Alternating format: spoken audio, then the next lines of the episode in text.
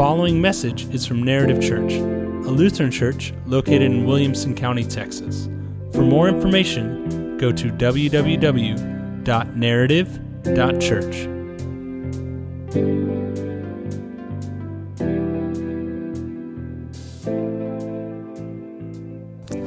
We continue this morning with our readings that are smattered throughout the New Testament. So we'll start with Acts chapter 1 verse 8.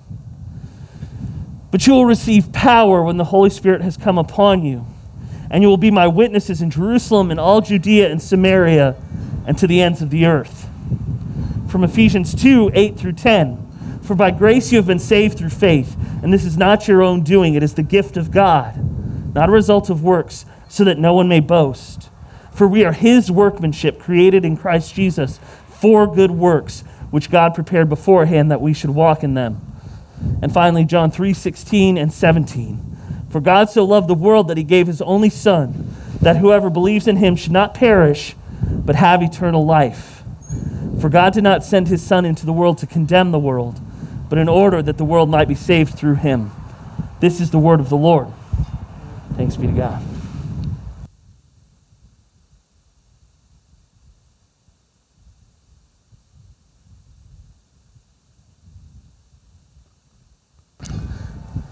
So I, I kind of remember the first Christmas it hit me, and maybe all Christmases it hit me, and that was the uh, post Christmas lull. I want you to transport yourself back to being a kid at Christmas and looking and saying, when was that point during the day where the magic started to end? Right? This is a real, real upper of a sermon today. But think back to when you were a kid. And I, like, one of my first memories was my parents got us the Micro Machines Millennium Falcon. Matt's in the back pumping his fist. But for two Star Wars raised kids like Matt and myself to get this Micro Machines Millennium Falcon and then have to take turns with it.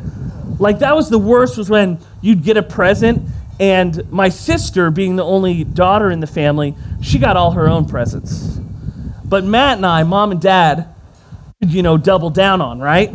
They could go, well, here's something they both can play with. Here's this beautiful Micro Machines Millennium Falcon, big piece, and Matt and I are taking turns very well. But it was kind of around lunchtime that I remembered, well, this is cool, but like, we've kind of played with it now, right? Do you remember that toy where you got it in the morning and by the evening you were kind of like, well, that was fun? Consumerism Christmas. But as I was thinking about how we've walked the past month talking about unprecedented, you know, in this year where that word's been overused, but we talked about Advent as being unprecedented, that Jesus would come for us. And the way he did it was unprecedented. But for me, as I was thinking about it, I wanted us to end this month looking and saying, well, what about afterwards? What comes after this? Because Advent has all that fun Christmas magic anticipation. Like it involves fire, which is very exciting. And you get to light an Advent wreath. And it's, you know, you turn everything off in the house and it's the Advent wreath in your Christmas tree. And it's this fun thing, but there's no like after Christmas wreath. But in fact, the 12 days of Christmas are not the 12 days leading up to Christmas, they're the 12 days after Christmas. So, what do we look at and say, well, what do we do now? That we've gotten through this magical season again, even with everything going on around us.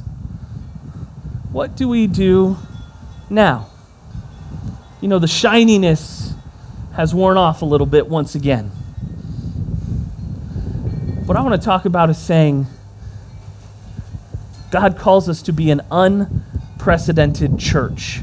And not just narrative church, but his church in the world.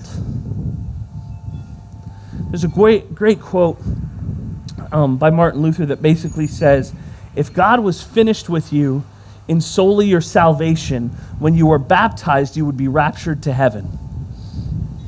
And I love this quote because in it and him talking about baptism, he brings about the reason why this is such an unprecedented thing. Because in your baptism, there are a couple of things that have to be there water, the word, the spirit, you.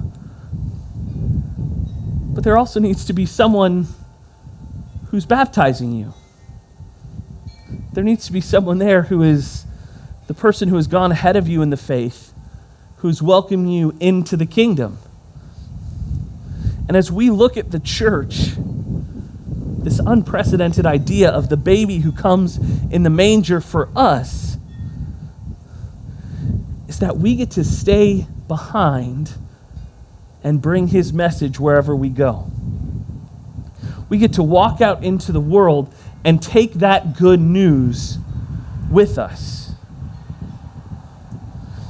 We read in Acts, You will be my witnesses. And basically, what, what Jesus is doing is he says this to his disciples is he's drawing a target on Jerusalem as the center. And then he builds out and says, To the ends of the earth. The reason Narrative Church gets to sit here and via the interweb online today is because when Jesus said that to the apostles over 2,000 years ago, they took it seriously. And they said, Yes, we will be your witnesses. The reason we sit here in the wind and the wind chimes and every plane landing in Georgetown this morning is because there were those who came before us who took seriously the calling to say, You will be my witnesses. But what I love about this is it's a give and a take. And that's why I, I wanted us to look at Ephesians 2. Because Ephesians 2 8 starts off and says, For by grace you have been saved through faith, so that no one can boast. It's done. We talked about this a couple weeks ago. It's our identity. It is passive, it is given to us. We live in that truth that what Jesus has done for us is done. We don't have to earn it. But the joy we have is what continues then in verses 9 and 10 that we are God's workmanship, created in Christ Jesus to do good works that He has set out before us. I don't know what 2021 holds, and honestly, I don't want to guess because right now, like, someone guessed that 2020 would be bad, and they're in trouble with everyone. But I want to look at 2021 for us as a church, and I want to be thankful, first of all, that as we look at Narrative Church, we had a lot of adversity this year. Now, it wasn't the same levels of adversity of some other people, some other churches. But I still remember the call from Refugia, the head custodian at Hopewell, on a Friday afternoon before spring break. She calls me and goes, Hey, Ted, I wanted to let you know they just sent down to us that no one is allowed on campus over spring break. If you need anything, come get it now. Because we had all our storage up there. So I call Matt and I go, Get ready, I'm coming. He's like, Oh, I've got the car. I was like, Great, bring it. We're going to go and pick stuff up. And we run into the school and pull out our shed and go, okay, this, not that, this, not that, this, not, you know, we go through everything. And by the grace of God, we had everything we needed. I remember calling Matt as it looked like lockdowns were coming, and I said, hey, we need to have a plan because I think this is coming for us. And we kind of put our heads together on the plan and then called Paul Krentz and said, Paul, what do you think? He goes, Well, check with the brewery, see if they'd have us. I was like, Great. So I called Andrew Renchler, who is the head brewer and owner here, and he goes, Oh, yeah. And that, oh, yeah, has transformed from what we thought was maybe two or three weeks to eight months moving between here and online as we've seen the pandemic grow. But I want to be thankful because y'all have stuck with it. we've encountered this all together. Through the ups, through the downs, through it all, we've been together here, we've been together online, and we've walked as the body of Christ forward. And as I look into 2021, and I say, if we are an unprecedented church, the church as a whole, a narrative church, I want us to look and say, what lessons have we learned from 2020 that we can look at 2021 with fresh eyes? And say, where is God calling us? Where is He leading us? Because if God so loved the world that He sent His Son for us, not to condemn the world, but to save it, what is He calling us to do in the new year? And our joy as the church, the unprecedented joy we can have, once again, as the local body here and as the church as a whole, is that while that magical feeling of Christmas, that holiday season may start to wear off, the identity we receive from the baby who would go to the manger, to the cross, and rise again never fades. And that is what is so unprecedented about following Jesus. Let's pray. Lord, lead us into a new year.